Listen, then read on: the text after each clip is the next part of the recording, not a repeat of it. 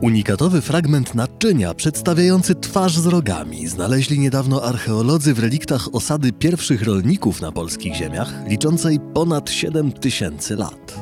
Mieszkali tu ludzie, którzy przynieśli ze sobą ziarna cywilizacji. Całkiem dosłownie. Bo dziś paleobotanicy uważnie przyglądają się też ziarnom roślin, które nasi neolityczni rolnicy uprawiali. Skąd przyszli ci ludzie? Jak żyli? Czym się żywili? I skąd wiedzieli, gdzie warto założyć kolejną osadę? I co dziś mówi nam pozostawiona przez nich neolityczna, rogata twarz? Zapraszam na odcinek podcastu w ramach projektu Wielkie Pytania.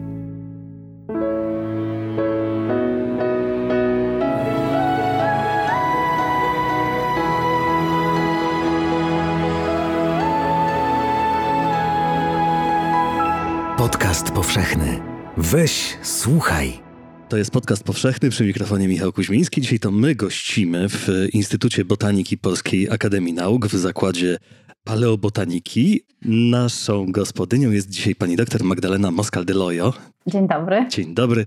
Y, zakończyli Państwo właśnie wykopaliska y, w Biskupicach pod Wieliczką koło Krakowa na terenach, na których rezydowała kultura ceramiki, ceramiki wstęgowej, wstęgowej rytej. Co to jest i kiedy to jest? To jest taka kultura, która powinna się wszystkim kojarzyć z początkami rolnictwa na naszych terenach.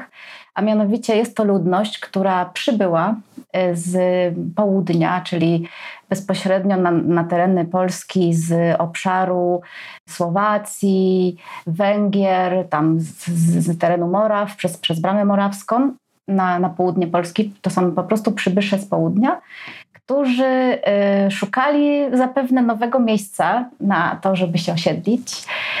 I na pewno były to dość duże grupy y, ludzkie, dlatego że w tym samym okresie mniej więcej y, ta kultura doszła do Polski, na południe Polski, ale też na Kujawy. Później na Ukrainę, jeśli chodzi o, o, o kierunek wschodni, ale też e, na zachód, więc jest od Ukrainy na wschodzie przez Polskę, aż przez e, Niemcy, Austrię, basen paryski, aż Francja i Holandia z Belgią. Także to rzeczywiście musiała być dość duża migracja. Ta kultura e, pojawiła się, no teraz jest coraz więcej datowań, więc wiemy tak mniej więcej 7,5 tysiąca lat temu. To jest druga połowa tego szóstego tysiąclecia przed y, Chrystusem. I wiemy to wszystko, y, że, że to są ci sami ludzie na podstawie tej właśnie nazwy, tego co wynika z tej nazwy, prawda? Tak, to znaczy y, Zadziwiające jest to, że, że jakby gdziekolwiek archeolodzy nie prowadzili badań, nad, nad, znaczy na, na, gdzie odkryli osadnictwo tej kultury, to tak, widać było bardzo duże podobieństwo w osadach, w roz, na przykład w budowie domów. Te domy były o konstrukcji słupowej, bardzo długie, my nazywamy je nawet tak zwane długie domy. Miały nawet do 20, 30 i nawet 40 metrów długości. Na przykład w Krakowie pod Olszanicą. Właśnie jeden z takich długich domów sięgał nawet 40 metrów długości. One były, miały swoje części, zawsze były usytuowane na linii północ-południe. W zależności właśnie od tego, czy to strefa północna, czy południowa, to one były bardzo podobne, więc wydzielają archeolodzy tam różne strefy, na przykład gospodarcze z trzymaniem e, zwierząt. Mieli taką samą ceramikę która jest e, lepiona ręcznie e, i mm, takim charakterystycznym zdobieniem są takie wstęgi e, rytym, właśnie to jest taki ornament ryty. I później oczywiście w zależności od tego, jak że zmieniają się te, te mody i style, więc czas mamy, wydzielamy fazę nutową, kiedy na tych wstęgach po prostu pojawiają się takie zdobienia jak nutki. I to też obserwujemy na całym tym obszarze w podobnej mniej więcej, w podobnym okresie chronologicznym. Oprócz tego właśnie co jest najbardziej istotne, jest to to są pierwsi rolnicy i, i, wiemy to stąd, że na tych osadach odkrywamy po raz pierwszy, na miejscach, gdzie są zachowane kości, to właśnie mamy, mamy kości, czy archeolodzy odnajdują kości bydła, kości świni, kości owcy lub kozy, bo często nie da się rozróżnić. I odkrywamy ślady po uprawach pierwszych e, właśnie tych uprawnych roślin.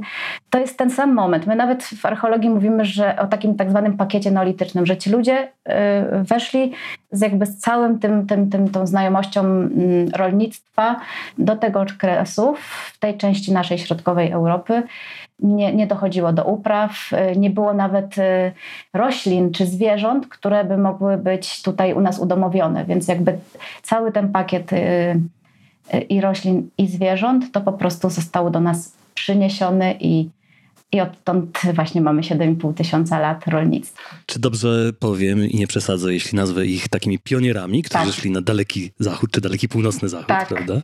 Tak, na pewno. Y, na pewno y, to wymagało dużej adaptacji.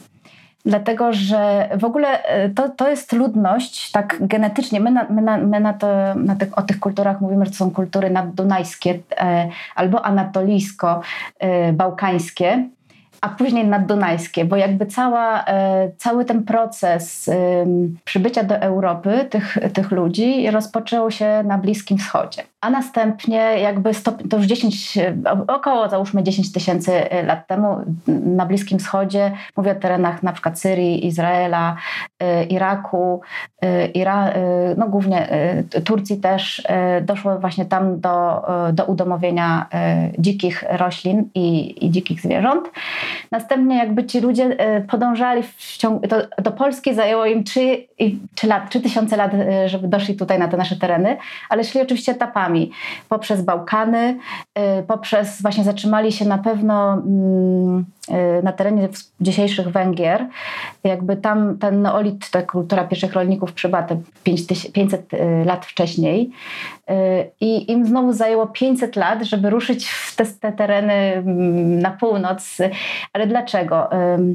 Właśnie może to być związane z, z typem rolnictwa. Na przykład, obserwu, na przykład jeśli chodzi o zwierzęta, obserwowane jest, że na terenie właśnie tym bardziej południowym to owce i kozy dominowały, a na terenie już u nas y, jakby jest ta zmiana y, przejścia na bydło i świnie. Czyli pewnie już inne są warunki i, i roślinności, i, i, i środowiska. Jakby oni musieli sobie znaleźć sposób, żeby ta gospodarka, którą znali z innych mimo wszystko terenów, była też efektywna, jeśli chodzi o, no, o, nowe miejsca. Podobnie z roślinami. Na przykład na terenach tych południowych o, klimacie śródziemnomorskim to głównie te, te właśnie pierwsze pszenice, które były uprawiane, tak jak płaskórka, samoprza, one na tych terenach były uprawiane jako e, zboża ozime.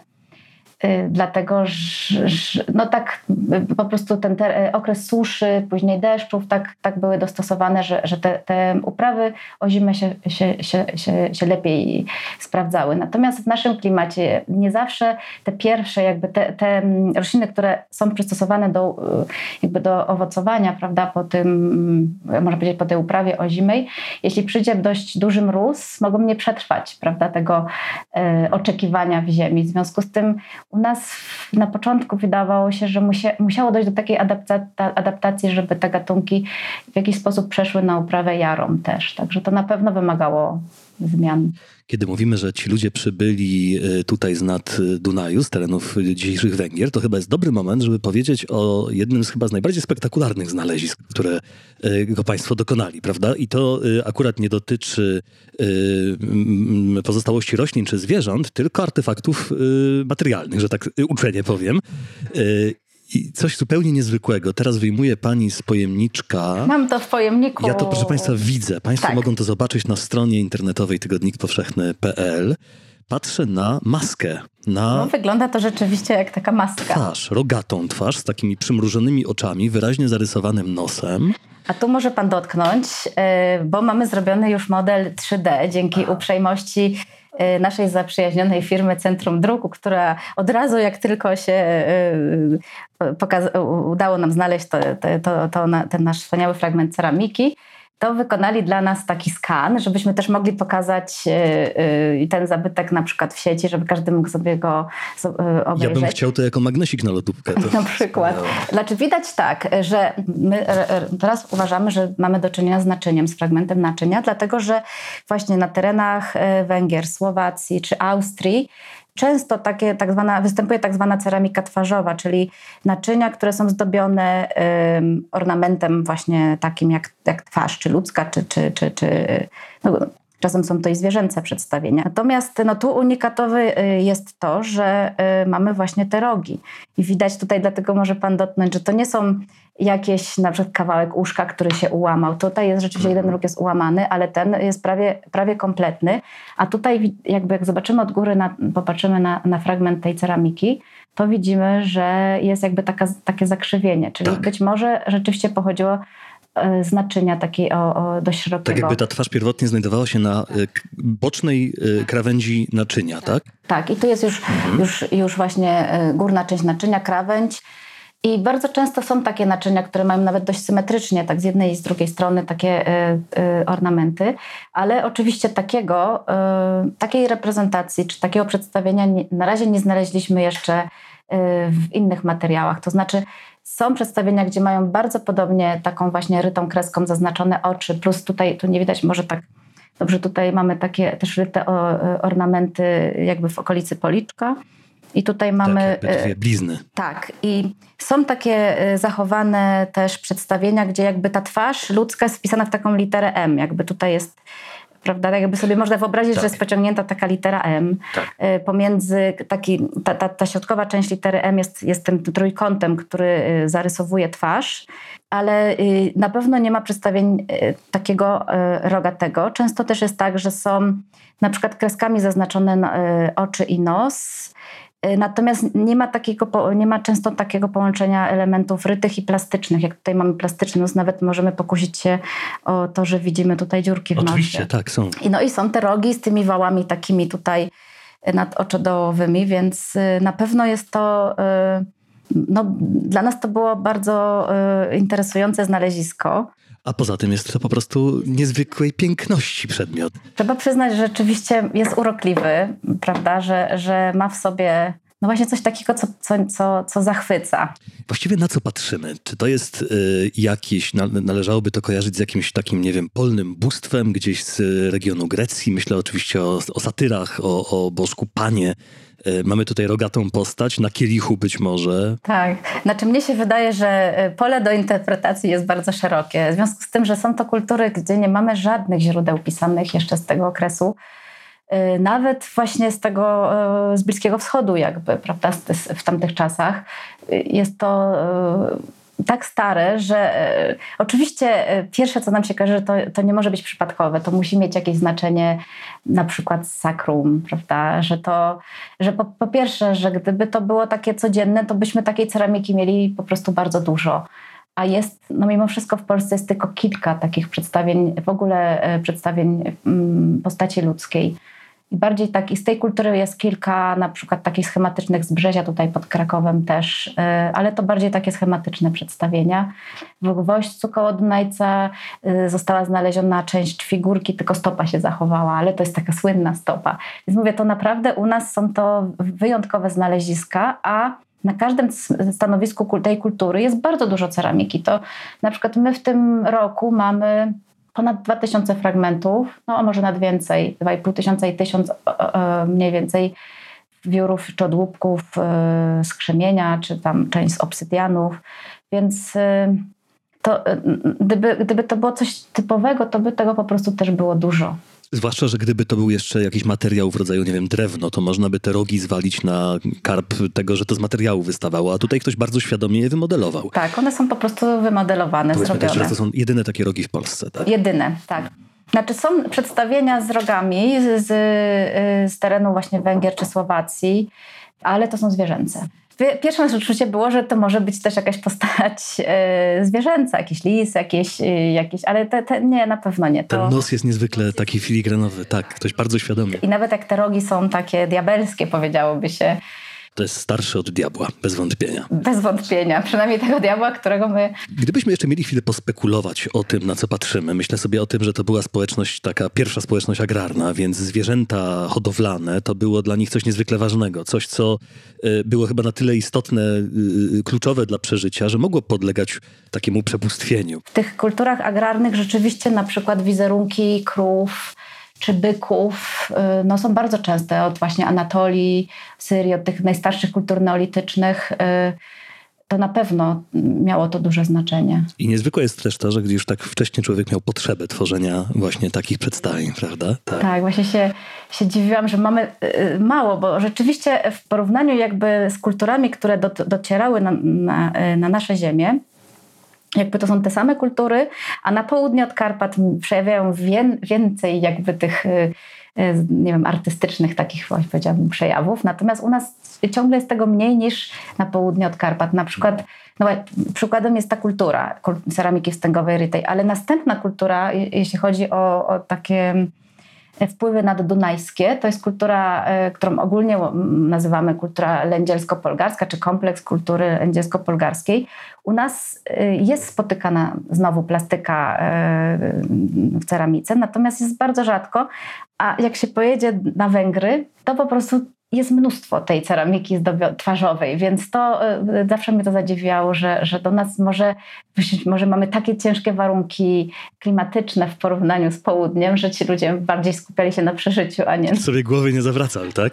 Może to jest oczywiście taki żart, ale rzeczywiście widzę, widzę różnicę. Czy nawet czasem się, y, y, nawet jeśli chodzi o te mm, najstarsze kultury, na przykład mamy y, słynne Wenus, prawda, graweckie, tak. figurki i my mamy wspaniałą kulturę grawecką u nas, nawet, nawet pewnie pan wie o tym słynnym stanowisku spadzista, który jest kopcem e, Kościuszki, e, w zasadzie no, no, no wspaniałe stanowisko. My nazywamy ich łowców mamutów.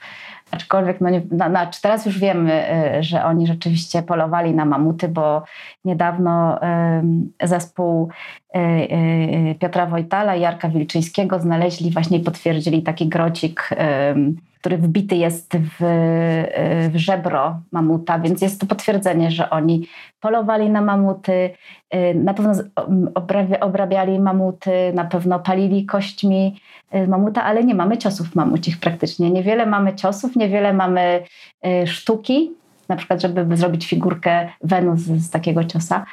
Więc a wszędzie indziej jest ta sztuka. Podobnie sztuka magdaleńska słynna jest. U nas też mamy stanowiska magdaleńskie, ale nie mamy tej sztuki, więc jakby albo czeka na odkrycie dopiero. Albo wszystko szło na eksport. Albo wszystko szło na eksport, e, jak to się Polak potrafi. Ja sobie oczywiście żartuję z tym eksportem, ale być może nie do końca, dlatego że e, wspomniała Pani o obsydianie, prawda? Też o kolejnym takim znalezisku, które nas kieruje e, w stronę właśnie Dunaju i w stronę, w stronę Węgier. Teraz dostaję do ręki taki trochę w kształcie takiego stożka, y, ewidentnie chyba y, łupany, prawda, kawałek szkliwa wulkanicznego, czarnego obsydianu wielkości y, no takiej solidnej brzoskwini. Co ja mam w ręce? To jest na razie najwiękzy obsydianowy rdzeń znaleziony w tej w, w Polsce, jeśli chodzi o kulturę ceramiki stęgową, stęgową rytą. Y, mówimy na to rdzeń, czyli to jest jakby fragment takiej bryły większej, która została ukształtowana przez e, człowieka. Tutaj mamy taką tak zwaną piętkę, z której e, dokonywano szereg odbić, żeby uzyskać to narzędzie, które było potrzebne. Bo to, co my mamy, to jest rdzeń, czyli to jest po prostu bryła, surowiec, której dopiero dzięki jakby umiejętnościom ktoś, kto potrafił łupać, no to wtedy mógł sobie Tutaj jakby mamy pozostałości po takim wiórze. I można sobie wyobrazić taki delikatny wiór, który powstał. I teraz... Długi, cienki, coś jak, jak ostrze, prawda? Tak. I takie, I takie wióry mogły być używane y, na przykład jako wkładki do sierpów, jako elementy noży. To jest epoka jeszcze kamienia łupanego, prawda? I jeszcze nie mamy do czynienia z metalami. Więc w zasadzie wszystkie narzędzia trzeba sobie było samemu przygotować właśnie z, z obsydianu, ale to było u nas rzadkością, głównie z krzemienia.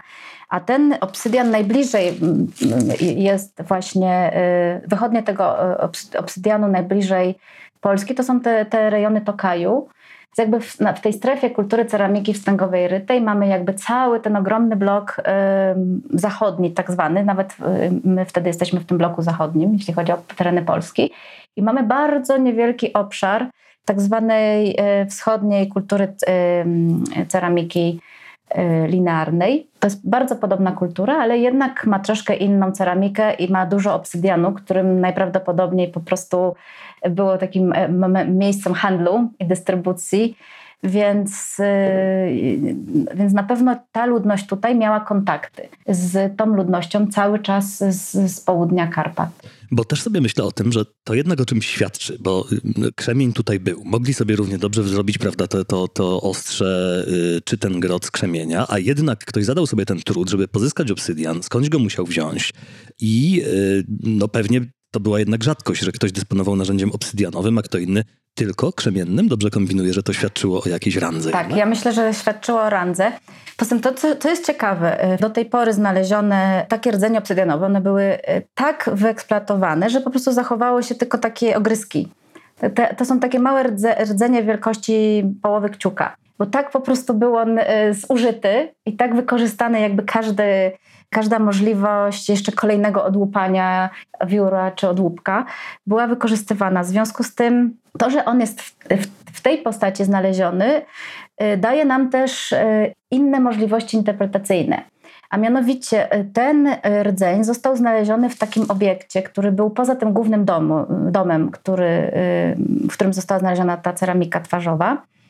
I to był bardzo dziwny obiekt, bo był bardzo głęboki, bardzo jednorodny, bardzo dobrze przygotowany, mianowicie y, wyglądał jak taka wanna, bo miał y, dobrze zaznaczone ścianki i dobrze, bardzo równe y, dno i prawie nic w tym nie było, za wyjątkiem tego rdzenia i tam kilku fragmentów ceramiki, więc nasze pierwsze takie skojarzenie, że być może jest to pozostałość po grobie. Mianowicie na tym terenie na południe od Wisły mamy to nieszczęście, że jest taki skład chemiczny y, y, gleby i ziemi, że po prostu nie zachowują się kości.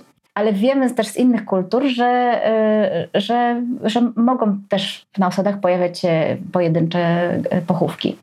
Więc jest też szansa, że skoro taki rdzeń został znaleziony w zasadzie w takim obiekcie, w którym praktycznie nie mamy wielu zabytków, też daje nam jakieś takie pole do spekulacji, że to być może było bardzo wyjątkowe. Być może rzeczywiście ktoś tam został pochowany, a my nie mamy teraz śladu. Więc naprawdę to, że ten rdzeń jest tak zachowany, że jest tak duży, też no, jest to wyjątkowe, bo my mamy łącznie na 4000 prawie zabytków tylko 16 wyrobów obsydianowych. Więc jest to bardzo mało w stosunku do jakby całości yy, tych zabytków krzemiennych, które są lokalne. Więc na pewno ci ludzie, którzy przybyli, do nas. Oni mieli jakby cały czas pewnie kontakty z, z, jakby z, tym, z tym matematycznikiem, prawda? Ale też musieli tutaj, nie bez kozery tu przyszli, bo mamy tutaj świetne złoża krzemienne, które później też cyrkulowały w, w całej Europie. Coś za coś. Krzemień za obsydian. Przenieśmy się teraz do wnętrza takiego długiego domu. E, na stanowisku w Biskupicach znaleźli Państwo trzy takie e, domostwa, czy też ich, ich pozostałości. E, co można o nich powiedzieć? Jak mogło wyglądać życie w takich domostwach? Tutaj mamy jakby widok na, na nasze stanowisko z góry, z drona. Było może powiększę trochę robiliśmy teraz takie, żeby tylko pokazać w stosunku do współczesnych domów, że ten nasz dom neolityczny w zasadzie był podobnej wielkości. To spora hawira. Tak, ale co jest w ogóle ciekawe, bo my odsłoniliśmy w tym roku 11 arów, y, licząc, że trafimy na, na pozostałości domu, bo to oczywiście jest y, y, pierwszy dzień wykopalisk, to jest ogromny stres. Dlatego, że do momentu, kiedy nie odsłonimy wykopu, to nie wiemy, co tam się znajduje. E, ja napisałam e, no, prawie już dwa lata temu grant, bo chcę też zaznaczyć, że te e, wykopaliska były finansowane z Narodowego Centrum Nauki. I właśnie we wniosku opisałam, że bardzo mam wszystkie jakby możliwe przesłanki, że na tym stanowisku w Biskupicach, jeśli podejm, rozpoczniemy wykopaliska, to natrafimy na taki dom. I oczywiście podaję tam różną ilość punktów, co o tym świadczy, natomiast no, póki nie odsłonimy, no to nie wiemy. Prawda jest taka, że robiliśmy też badania geomagnetyczne, które nie wykazały nic, bo było po prostu bardzo duże sąsiedztwo jednej drogi, drugiej drogi, latarni, były dużo zakłóceń, więc też jakby przed wykopaliskami nie wiedzieliśmy, czy ten dom będzie, czy nie. Natomiast e, proszę zobaczyć, jak się wspaniale wcelowaliśmy po prostu w ten dom neolityczny. Jeden do jeden właściwie, tak, pod wykopem. I teraz tak, ten nasz dom, on jak na Właśnie jest wyjątkowy też dlatego, że on, jak na stanowisko kultury ceramiki wstęgowej ryty, jest dość krótki. Znaczy, on ma tylko 11 metrów długości. To jest krótki, długi dom. To jest krótki, długi dom, tak. To, co my widzimy, widzimy tylko te elementy, które y, są jakby pozostałością tego, co było zagłębione w ziemię, prawda? Mamy tylko te obiekty, my nazywamy je wziemne, czyli to, co było wkopane. Czyli mamy, y, już praktycznie nie, nie, nie mamy śladów po samych słupach, więc tutaj mamy do czynienia tylko z tymi jakby dołkami, które pokazują, gdzie ten słup był.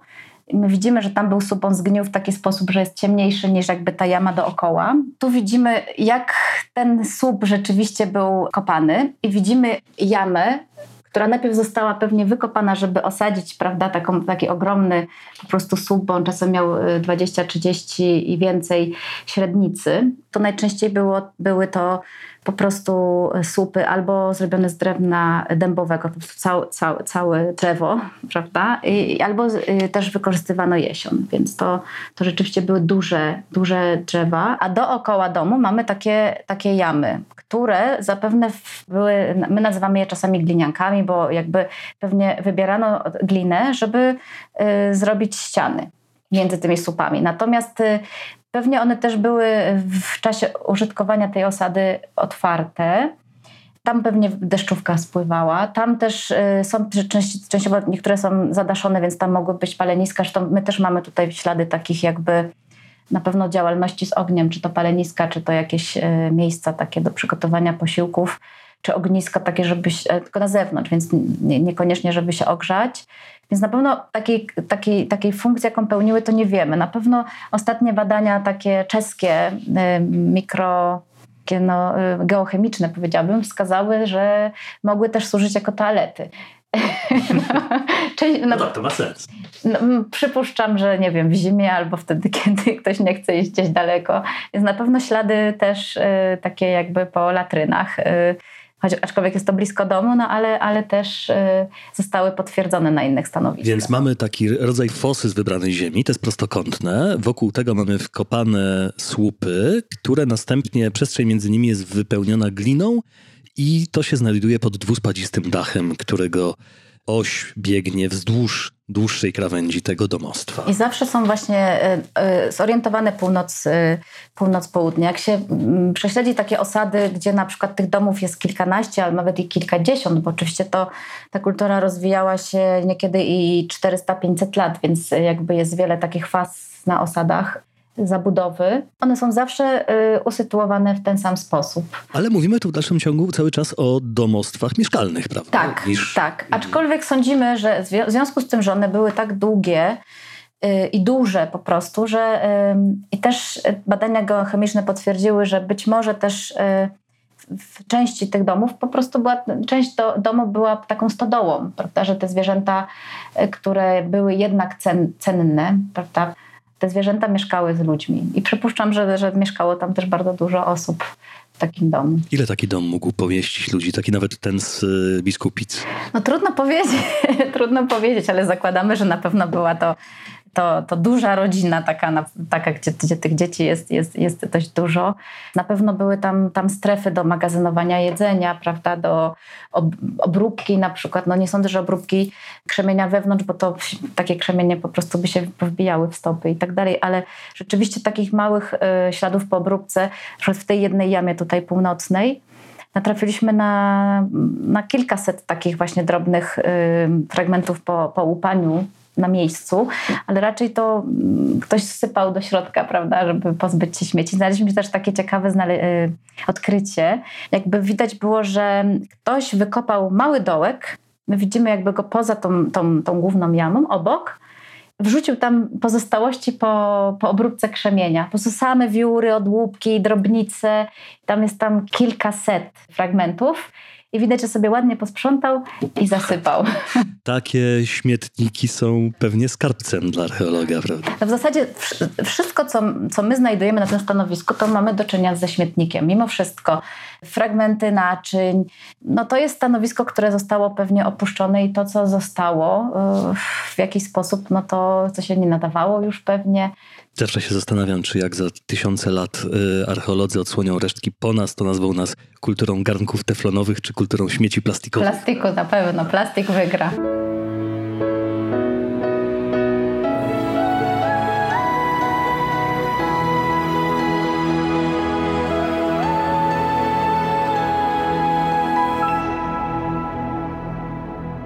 Jesteśmy w Instytucie Botaniki i nie od parady, bo bardzo ważną częścią badań, które Państwo prowadzą, jest to, co pozostało po, by tak rzec, zwyczajach kulinarnych i y, po działalności y, rolniczej ludzi z tamtego, z tamtego okresu.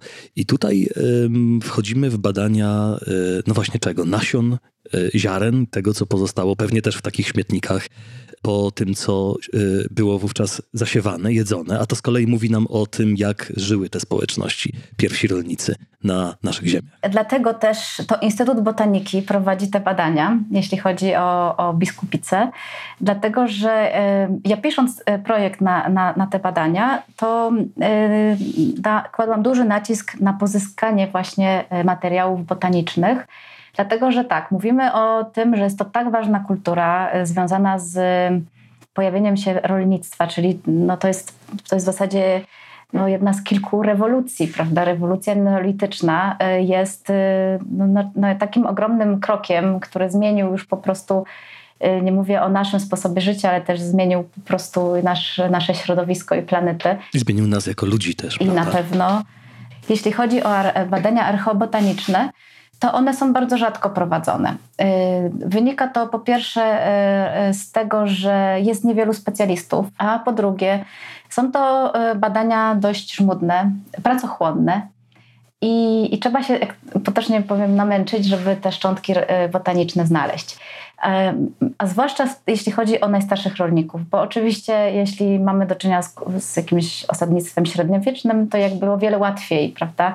Bo, bo, bo, bo, bo po pierwsze jest to okres młodszy, po drugie już jakby więcej tych roślin było wprowadzonych, użytkowanych, więc y, mamy też więcej takich osad, więc, więc jakby łatwiej jest o te szczątki. Natomiast jeśli chodzi o pierwszych rolników, to bardzo niewiele jakby było takich materiałów, które byłyby reprezentatywne. Więc y, nasz projekt został tak y, pomyślany, że my y, po prostu z każdego obiektu, z każdej warstwy, którą, którą odsłanialiśmy w momencie wykopalisk, pobieraliśmy, jak to się mówi, w takiej siatce próby ziemi Dlatego, że y, no, te wypełniska są piękne, czarne. Można by sobie pomyśleć, prawda, że tu musi być bardzo dużo, bo to są takie wypełniska organiczne, prawda? Tam musiało dużo rzeczy organicznych się rozpuścić, zniszczyć, trochę spalenizny, prawda? Więc... Mówimy o tych śladach po tych dołach otaczających domy, prawda? Tak. tak rzeczywiście bardzo się odcinają na tle jasnej gliny, mamy takie duże czarne plamy widoczne z góry. Tak, natomiast y, niekoniecznie te czarne plamy zawierają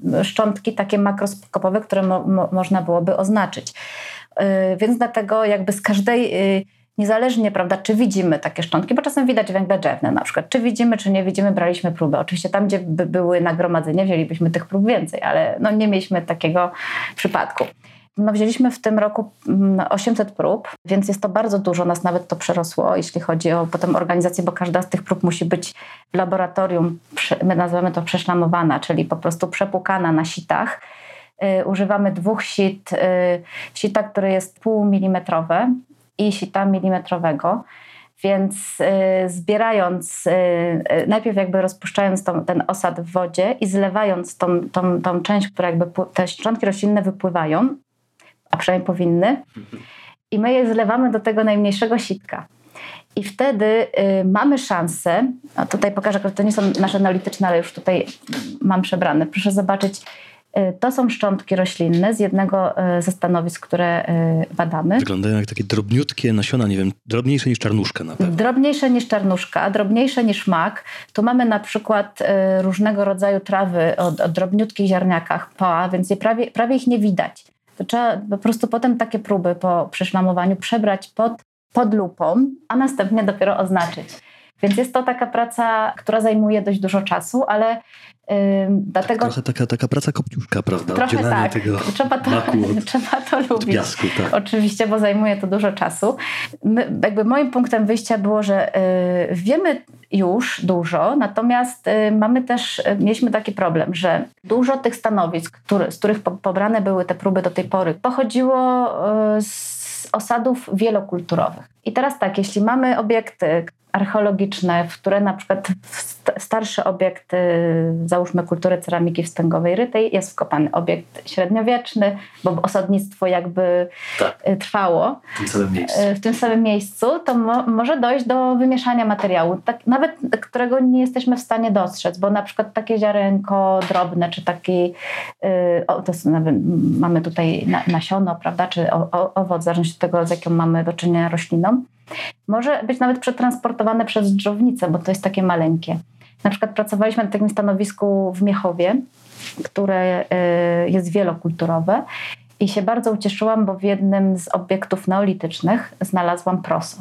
Yy, oczywiście nie wierzyliśmy, że to proso jest neolityczne, ale mówię, jeśli jest neolityczne, no to trzeba je wydatować i to się okaże, czy jest neolityczne. Więc y, wysłaliśmy takie, takie drobne, właśnie już taki ziarnek prosa do laboratorium radiowęglowego w Poznaniu, który po prostu e, nawet bardzo takie drobne materiały już świet, potrafi po prostu świetnie e, właśnie obrobić, a, a później sprawić, że uzyskujemy pomiar wieku. No okazało się, że to, że to proso było z epoki brązu, więc, więc dlatego też ta nasza praca jest taka, że musimy, e, im mamy więcej prób, też widzimy, czego jest bardzo dużo, czego jest na przykład coś sporadycznie spotkane i to, co jest sporadycznie spotkane, no to często musimy też brać pod uwagę, że być może nie, nie ma to takiej chronologii, jak, jak pozostałe wypełniska, czy pozostałe szczątki. Czy już coś wstępnie wiemy na temat y, roślin żyjących w otoczeniu tak mieszkańców biskupic? To na pewno wiemy, że, y, że uprawiali płaskórkę, bo to już y, widzieliśmy przy tych naszych wstępnych y, opracowaniach. Teraz dopiero mamy pierwsze próby y, przeszlamowane i i przebierane, także jeszcze nie jesteśmy na etapie, ale już jakby pierwsze ziarniaki jakby w tym przebieraniu są widoczne, są chwasty.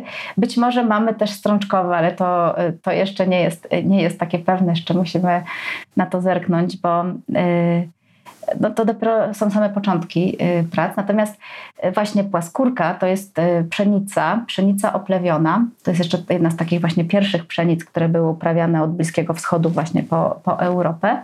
Y, to wydaje się, że to było to główne zboże. Jest to y, właśnie na poplewiona, więc, więc też nam się potwierdziło, że w tych pierwszych przynajmniej próbach ta, ta pszenica płaskórka jest.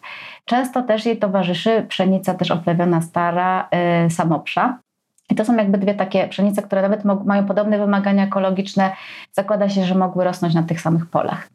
Na niektórych stanowiskach spotykany był też jęczmień, ale jest bardzo rzadki i też nie jest, że tak do końca potwierdzony. A to proso byłoby dużym zaskoczeniem, dlatego że byłoby czymś wyjątkowym, rozumiem, gdyby było neolityczne. Tak, i tak się stało, że na kilku stanowiskach tej kultury oprócz płaskórki, samoprzy, jęczmienia pojawiło, pojawiło się proso. I teraz y, jakby to prosto weszło do literatury, że y, nawet w tych takich ostat, ostatnich opracowaniach archo, archeologicznych pojawia się jakby ten rozdział, co uprawiali pierwsi rolnicy i to prosto tam jest. No bo się znajduje e, ziarna prosa na, na stanowiskach wczesnoneolitycznych. Natomiast e, z punktu widzenia historii upraw, ono byłoby o tyle zaskakujące, że tak, jęczmień, płaskórka i samoprza, te pszenice, one mają ewidentnie te bliskowschodnie pochodzenie. To już jakby jest ostatnie dziesięciolecia badań to potwierdziły, nawet jeśli chodzi o genetyczne badania teraz. Natomiast proso ma pochodzenie dalekowschodnie związane z, z, z, z tereny Chin, Mongolii. Do, do, musiało dojść do udomowienia tam, gdzie spontanicznie ta roślina w sposób naturalny występowała, więc jakby zakłada się, że to są te tereny Dalekiego Wschodu. Natomiast nie ma potwierdzonych, y, potwierdzonych właśnie przodków czy dzikich mhm. roślin, jak, jak proso na, na terenie Bliskiego Wschodu, więc że bo proso pojawia się rzeczywiście na większą skalę w epoce brązu, i raczej jest to łączone po prostu z koczownikami, którzy wtedy przybywali na, do Europy, atakując prawda, od, od, od, od, tej, od tej strony. Teraz y, my też od lat byliśmy zainteresowani prosem u nas w zakładzie paleobotaniki.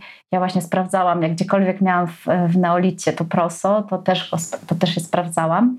Też we wniosku, y, który składałam do, do Narodowego Centrum Nauki, opisywałam właśnie ten problem prosa, że ono występuje jako roślina uprawna w neolicie, natomiast zakładamy, że tak nie było. Bo nie mamy żadnych y, sensownych takich potwierdzeń, że, że to proso było uprawne. I teraz y, równolegle zaczął się taki duży projekt nad badaniem prosa mm, na Uniwersytecie w Kilonii Nawet też ostatnio była informacja o, o tym, że właśnie seria datowań z różnych stanowisk y, archeobotanicznych pot, pot, potwierdziła, że jeśli chodzi o proso, to dopiero e, epoka brązu pokazuje, że, że, y, że, że wtedy rozpoczęto uprawę prosa.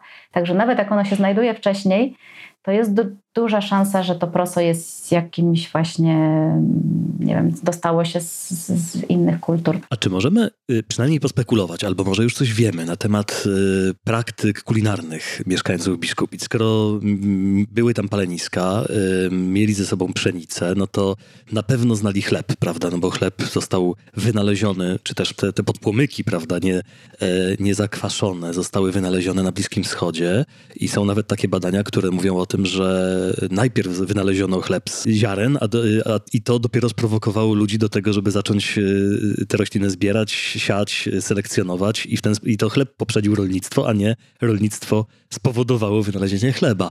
Zastanawiam się, co też takiego jedli mieszkańcy Biskupic. Hmm. To jest dość trudne pytanie, bo oczywiście e, my nie mamy takich pozostałości jeszcze, ale kto wie. Natomiast na, w tych naszych próbach archeobotanicznych mamy całą masę tak zwanych niezidentyfikowanych, prawda? Y, y, materiałów i trzeba to oczywiście zapisywać, że takie znaleziska są, prawda? I je chować, nie wyrzucać. Na przykład wcześniej, przed badaniami w Biskupicach prowadziłam taki grant, który dotyczył jakby późniejszej kultury neolitycznej, kultury pucharów lejkowatych w Mozgawie, Nietce nad Nidą. No wspaniałe stanowisko. I tam na przykład w, w obrębie takich jam i w próbach botanicznych pojawiają się właśnie takie amorficzne przedstawienia, to może tak nie widać. Nie wiadomo, co to jest w zasadzie. W pensetą wyjęte z pojemniczka. Pod lupą widać, że to nie jest ani, ani drewno. Wziąłbym prawda? to za węgiel drzewny, za jakieś Tak, takie, ale nie jest to węgiel drzewny. Mało tego, tutaj wybrałam, bo to szykujemy teraz do datowania. Wybrałam z tego właśnie, yy, proszę zobaczyć, jaki spęglony ziarniak pszenicy. Tak, tu już mamy regularny taki. Tak, nie, i on siedział jakby, jakby w tym i my to nazywamy naszym chlebku. Czy jest jakaś szansa, że to, na co teraz patrzę, to są przypalone mocno, jeśli nie spalone, okruchy chleba. Albo chleba, albo jakiejś takiej brei, owsianki, prawda? To jeszcze nie było owsa wtedy, no ale, ale takiej... Proszę zobaczyć, tutaj nawet widać, jak odciśnięte jest ziarno nie wiem. Tak, tak, tutaj jest taka jaśniejsza krawędź, tak. najbardziej płaska. Także y, na pewno wśród tak, tak zwanych niezidentyfikowanych materiałów, które mamy, y, to takie, takie chlebki pewnie i się znajduje, tylko one są fragmentarnie zachowane. Teraz też jest taki grant y, międzynarodowy, który nakierowany jest, żeby rozróżnić właśnie wśród takich nieoznaczalnych fragmentów e, znajdowanych dość często w jednak próbach archeobotanicznych, czy mamy do czynienia z chlebem, z jakimś starym zakwasem, z na przykład z z taką właśnie z piwem, czy, czy z, z, można było, może niekiedy można y, domyślać się, że mamy na przykład duże nagromadzenie takich skiełkowanych ziaren zbóż, że to mamy do czynienia właśnie z jakimś taką produkcją piwa. Te badania archeobotaniczne idą jeszcze dalej, prawda? To mm, są nowe techniki, które możemy zastosować, ale powiem szczerze, że nie ma, y, nie ma łatwego klucza. Jakby to są, widać, że są to po prostu takie no, fragmenty, które no, to są, są takie no, amorficzne, rzeczywiście mają w środku dużo przestrzeni, czasami co wskazuje być może właśnie, że to rósł chleb. tak. tak, tak. Także to przyszłość jeszcze przed nami. Natomiast y, mi bardzo zależało, żeby znaleźć ślady strączkowych, bo wiemy, że pszenica, wiemy, że wiemy już, że prosa nie, nie było, więc y, wiemy, że jęczmień, ale też nie do końca. I prawdopodobnie właśnie jęczmień bardziej na zakwas i na, y, na jakieś właśnie płatki, prawda? Natomiast nie jako taki do wypieku chleba. Natomiast wiemy też z innych stanowisk, że y, jakby wśród tych pierwszych roślin uprawnych jest groch, jest soczewica. Im dalej na południe ta, ta lista roślin strączkowych jest, y, jest y, szersza, tylko po prostu mają takie wymagania termiczne, które w naszym klimacie nie pozwalają przetrwać tym roślinom, ale na pewno groch i soczewica powinniśmy, powinny być na naszym stanowisku. Do tej pory z neolitu prawie zawsze mamy do czynienia z pojedynczym prawda, nasionem lnu, czy z pojedynczym jakimś y, nasionem y, nie wiem, grochu, ale jak się po prostu zrobi te badania tak, że tych prób weźmie się dużo, to może się okazać, że rzeczywiście potwierdzimy, że ten groch był, że, że, to, że ta soczewica była. I przypuszczam, że były to y, jednak ta dieta oparta była na roślinach, że te zwierzęta, one były y, ważną częścią, ale to jest, przypuszczam, że podobnie jak u nas jeszcze w XX wieku na początku czy w XIX, że to jednak był luksus, że, że rośliny, których mamy bardzo niewiele tych szczątków, jednak były podstawą diety. O tym nieustannie warto pamiętać i przypominać, jak słyszy się właśnie takie butne stwierdzenia, że przecież pochodzimy od mięsożerców. Nie, nie, nie, na pewno. Jesteśmy absolutnie y, roślinożercami. Można myśleć, że trochę prawda, tej diety uzupełnialiśmy, zwłaszcza w okresach takich no, trudnych, niedoboru białka i tak dalej, na przykład w zimie, prawda, jest bardzo, nie, niekiedy się nie uda przechować, prawda, ty, ty, ty, tych zbiorów, ale na pewno ta dieta była głównie roślinna z dodatkiem, prawda, jakichś tam elementów y, y, mięsa, prawda, pewnie od święta, Natomiast musimy też pomyśleć inaczej, y, te, jeśli patrzymy na szczątki rośliny, bo my dzielimy y, rośliny tak jak y, obecnie, prawda? Mamy rośliny uprawne, mamy rośliny takie zbierane, dzikie i mamy całą masę roślin takich jak chwasty. I też tak, kiedy opracowujemy materiały, po prostu dzielimy na uprawne, dzikie, prawda, chwasty. Mhm. I teraz coraz więcej też badań pokazuje, że Wśród tych tak zwanych chwastów jest dużo roślin, które na pewno y, były spożywane przez człowieka. Ostatnio nawet udało nam się y, potwierdzić, y, Mówię nam, bo, bo brałam udział w takim projekcie, który prowadziła profesor Miller-Bieniak od nas z zakładu, która badała takie stanowisko jakby na tych północnych rubieżach na Kujawach, tam na stanowisku tej samej kultury ceramiki wstęgowej rytej, w niektórych próbach było bardzo dużo y, komosy białej, Henopodium album. No i właśnie w, w, przez swoje badania y, Aldona Miller-Bieniek potwierdziła, że y, to nie jest przypadek, to nie jest chwast, ale okazuje się, że być może takie rośliny w momencie takich, nie wiem, kryzysów, kiedy nie uda się zbiór, kiedy spleśnieje, kiedy płonie, bo czasem dochodziło do samopłonów, prawda, jeśli chodzi o te nagromadzenia duże w jamach y, y, zbóż, no to też trzeba sobie było przygotować plan B, więc na pewno dużo takich roślin, takich jak to właśnie Henopodium album, służyło po prostu jako pokarm, bo to jest no, ta lebioda, prawda, komosa. I my tylko na przykład mamy nasiona, to co ludzie jakby gromadzili. Natomiast wiemy też z przekazów etnograficznych, że z tej rośliny na przykład spożywane są młode liście, prawda, pędy, więc y, na pewno my jakby, nasz, nawet jak zrobimy najlepsze z możliwych y, opróbowanie, to i tak odkryjemy tylko y, część roślin, która była użytkowana przez człowieka, które łatwiej się zachowają niż na przykład takie tkanki wegetatywne jakieś albo jakieś bulwy, mhm. prawda, no, które, marchewka czy jakieś takie inne, bardzo trudno znaleźć. Można czasem znaleźć na stanowisku nasiono, ale ludzie spożywali nie nasiona, prawda, marchewki, więc bardzo trudno potwierdzić taką, taką uprawę. Ale e, wiele z tych roślin, które mamy, czy nawet, nie wiem, stokłosę żytnią, czy destówkę powojowatą, uważa się coraz częściej, że te rośliny były też spożywane po prostu. I o tym świadczą nie tylko badania etnobotaniczne, ale są też takie znaleziska mumii, na przykład na północy w tych krajach nordyjskich mamy takie znaleziska osób z bagien. I czasem były badane szczątki jakby znalezione, zalegające w, w jelitach.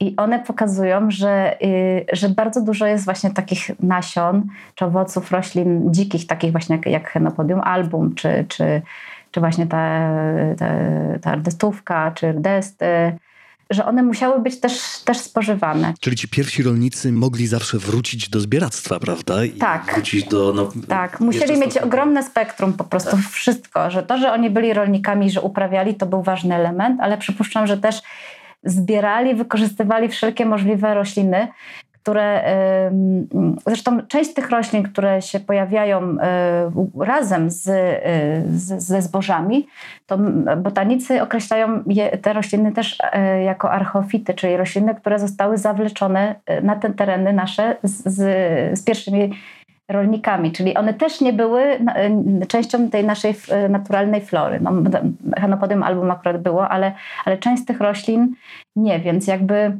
nie tylko przyszły jako po prostu e, chwasty, pewnie jako domieszka do tego, co wysiewano, ale być może właśnie też celowo nie, nie oczyszczano tak tych zbiorów z tych tak, tak zwanych chwastów. Mamy też z tej najstarszej kultury na stanowisku w Gwoźdzu znalezione najstarsze jabłko. O. Możemy potwierdzać, że jabłka były zbierane, prawda, że, że, że, że ludzie i, i, i zbierali jabłka czy, czy, czy, czy gruszki.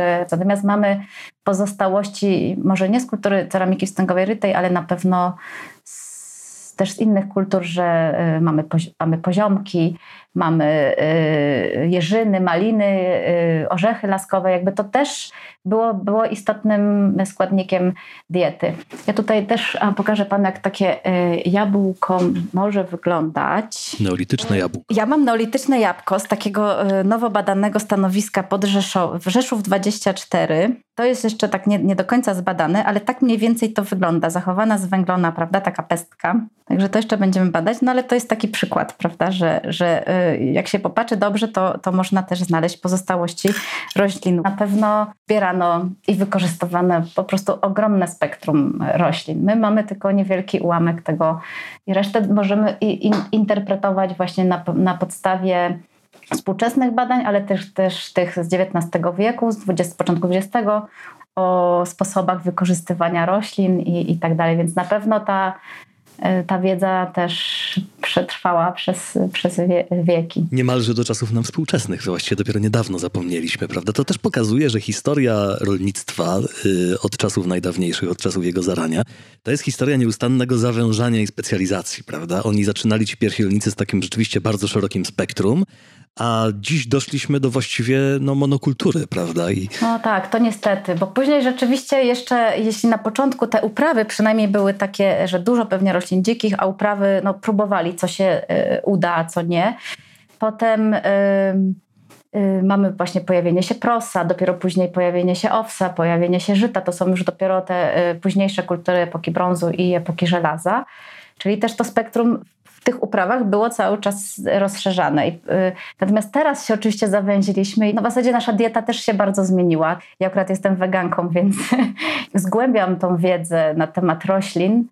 Rośliny, jeśli je, jeść je w dużym spektrum, nie zawężając się właśnie do ziemniaków, prawda, czy białego ryżu, E, czy właśnie białego pieczywa, no to rzeczywiście dostarczają wszystkiego, co nam jest potrzebne do, do, do, do tego, żebyśmy zdrowo po prostu żyli. Patrzy na nas teraz sprzed kilku tysięcy lat jakiś bożek, być może jakiś, jakiś yy, agrarny Bożek, który gdzieś jakąś taką wiedzę być może przechował o tym, co, co robić takiego, żeby przetrwać nawet na takich dalekich rubieżach świata, jak ta nasza dzisiejsza, y, te nasze dzisiejsze okolice Wieliczki.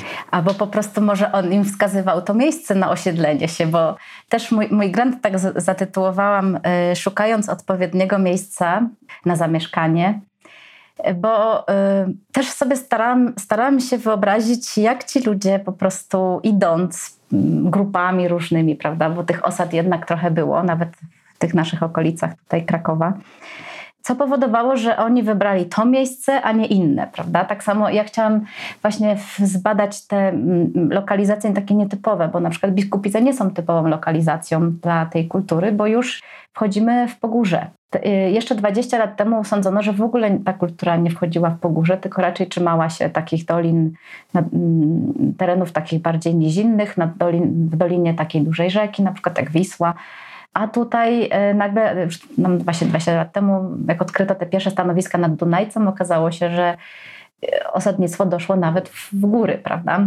Miały trochę inne, bo, bo te osady na tych terenach podgórskich są takie właśnie zlokalizowane wysoko na jakby na stoku góry, jak, jak w Biskupicach, na stoku wzgórza takiego. I biskupice są jakby, yy, mnie bardzo zainteresowało to, to, to, stanowisko, bo po pierwsze właśnie myślałam, że to jest, jedno, i tak nam się potwierdziło, że to jest jednokulturowe. Nie widzieliśmy jakby zabytków z innej kultury, tylko z tej kultury yy, wczesnej, więc to stanowisko było dlatego dla mnie ważne, żeby je badać, a dwa, że to jest pierwsze jakby takie wejście yy, tych rolników w te podgórskie tereny, więc to też jest interesujące. Dlaczego akurat tutaj? I dlaczego tutaj i, i, i, i jak oni dalej szli, jak oni sobie, właśnie chcę zobaczyć, jak to się od, um, odzwierciedli na przykład w roślinach. Ja zajmuję się głównie drewnem i zajmuję się y, oznaczeniem węgli drzewnych. Kiedy studiowałam archeologię, bo, bo studiowałam archeologię w Krakowie, no to zawsze mówiło się węgle drzewne na datowanie, ale już nie szło się dalej, prawda, że to jest dąb, albo że to jest brzoza, albo że to jest leszczyna. Y, po raz pierwszy z tym zetknęłam się, jak już skończyłam studia i, i, i później na doktoracie specjalizowałam się w, właśnie w, w antrakologii, czyli w badaniu węgli drzewnych. I to mnie zainteresowało, jeśli, jak badałam poprzednio stanowiska z tej kultury najstarszych rolników, zastanawiało mnie, że one jakby spektrum tych drzew, które y, znajdowałam, to był głównie oczywiście dąb, to była sosna, to była brzoza, trochę leszczyny, był jesion, wiąz. Więc mnie zastanowiło, że akurat na tych terenach mamy trochę inne, inne, inne może, może te same tak y, jakby drzewa i krzewy, jak na przykład w, w, które znamy w wyniku badań palinologicznych, ale troszkę inne proporcje. I była taka jakby różnica, że te stanowiska e, archeologiczne, one są skupione tylko w takich poszczególnych miejscach, a mianowicie na lessach. One jakby nie wychodzą w tym w najstarszym neolicie. Ci, ci ludzie po prostu wiedzieli, gdzie, gdzie są te lessy, w jaki sposób je rozpoznawali. A na lessach były najlepsze żyzne gleby, czyli czarnoziemy. I na tych, tych terenach lesowych też nie mamy żadnych takich y, dobrych warunków, żeby zachował się na przykład, nie wiem, torf albo jezioro, gdzie można byłoby zrobić badania palinologiczne i zobaczyć, jak akurat na tych lessach, jaka tam rozwijała się tak lokalnie roślinność. Więc węgle drzewne w jakiś sposób pozwalają mm, przynajmniej zobaczyć, czy tam od, od, od zrekonstruować y, tą roślinność drzewiastą. Mnie to zaskoczyło, że akurat te, te węgle y, prawie zawsze właśnie są na każdym stanowisku na lessach one są bardzo podobne, czyli właśnie dąb, sosna, brzoza. Moja teoria była taka, że te tereny lesowe w jakiś sposób się wyróżniały na tle tych terenów innych, gdzie rozwijały się y, y, lasy liściaste, wielogatunkowe, bardziej takie gęste lasy, bo to wiemy na podstawie badań paleontologicznych, taki w tym okresie właśnie y, atlantyckim to był taki maksymalny, optymalny rozwój lasów liściastych a tu nagle mam dużo sosny, prawda? Mam, dość, mam, mam, mam dąb, ale on też nie dominuje w tych y, diagramach palinologicznych, więc jakby nie, nie zgadzały się te obrazy. Natomiast jeśli popatrzymy, że te obszary lesowe są takie, też takimi enklawami, a mało tego, na tych obszarach przetrwały te, te, te, też takie mm, warunki do, do, do zachowania się roślin stepowych jeszcze z, tych, z tego okresu pleistocenu i początków y, holocenu, to możemy y, pomyśleć, że być może te, na tych terenach akurat lesowych ten las nie był taki zwarty, że raczej był bardziej świetlisty, być może nawet w typie takiego lasu parkowego. I być może y, y, to spowodowało, że, że ludzie w tym krajobrazie mogli zobaczyć jakby teren znany, bo taki typ lasu, takiego parkowego, dąbrów, właśnie bardziej widnego lasu, to z takim lasem oni mieli do czynienia właśnie na południu, na, czy na Węgrzech, czy nawet jak się wróci jeszcze, jeszcze, jeszcze, e, jeszcze dalej, to na tym terenie nawet wyjściowym tych roślin, na przykład takich roślin, gdzie się udomowiało, udomowiło płaskórkę czy samoprze, to one też naturalnie rosną w takich e, zbiorowiskach leśnych parkowych, otwartych, gdzie, gdzie jest duży rozwój traw. Więc jest szansa, że oni też po prostu rozpoznawali takie tereny, jakie znali idąc z południa i szukali takich terenów gdzieś u nas. One w jakiś sposób przypominały te, może nie stepowe, prawda, bo to za dużo powiedziane, ale takie bardziej przypominające te południowe obszary, więc to też... Przypominające miejsce, z którego się wyszło, prawda? A zupełnie praktycznie, rozumiem, też znacznie łatwiej się na nich prowadziło uprawy, no bo nie trzeba było karczować tego, tej, tej kniei tutejszej, prawda? Tak, a poza tym być może właśnie też y, mogli przez takie miejsca domyślać się, że podobne jest ta ziemia, prawda, pod spodem. Wydaje się, że to też był jakiś wyznacznik, bo jednak nie chodzili, nie opróbowywali, czy tam pod spodem jest czarnosiem, czy, czy gleba taka, no tak zakładamy, chociaż no, ludzie byli bardzo sprytni też, jak później w moment, w tych okresach y, związanych z metalami, prawda, to są rośliny metalon, takie, no, które wyznaczają metalolubne, prawda, i też wyznaczają jakieś złoża i, i ludzie też wpadli na ten pomysł. Wszystkim słuchaczom y, chyba też polecamy to, żeby czasem zatrzymać się na chwilę, popatrzeć pod nogi i zastanowić się, co też pod tymi naszymi stopami, jaka pamięć się kryje. Bardzo serdecznie dziękuję za rozmowę pani doktor Magdalena Moskal-Delojo. E, gościła nas dzisiaj w e, Instytucie Botaniki Polskiej Akademii Nauk. Bardzo serdecznie dziękuję. Bardzo dziękuję. I życzę dużo powodzenia w dalszych badaniach. Do widzenia. Do widzenia.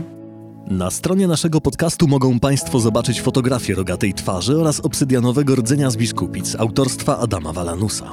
Zdjęcia z wykopalisk udostępnione nam przez pracowników Instytutu Botaniki Polskiej Akademii Nauk, a także rekonstrukcję neolitycznego długiego domu, którą publikujemy dzięki uprzejmości profesor Agnieszki Czekaj-Zastawny z Instytutu Archeologii i Etnologii Polskiej Akademii Nauk. Zapraszamy na stronę podcastu powszechnego www.tygodnikpowszechny.pl/podcast. Ten odcinek powstał w ramach projektu Wielkie Pytania. Więcej znajdą Państwo na www.tygodnikpowszechny.pl/wielkie pytania.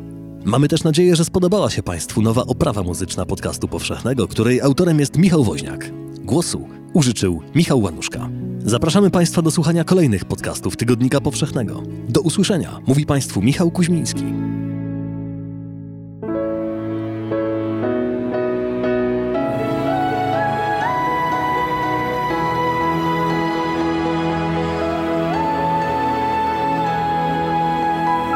Podcast powszechny. Weź, słuchaj. Jeśli słuchają nas Państwo w Spotify albo w Apple Podcast, zasubskrybujcie nasz kanał. Jesteśmy też w Google Podcast i w aplikacji Lekton oraz na www.tygodnikpowszechny.pl/podcast. Współwydawcą podcastu powszechnego jest Fundacja Tygodnika Powszechnego.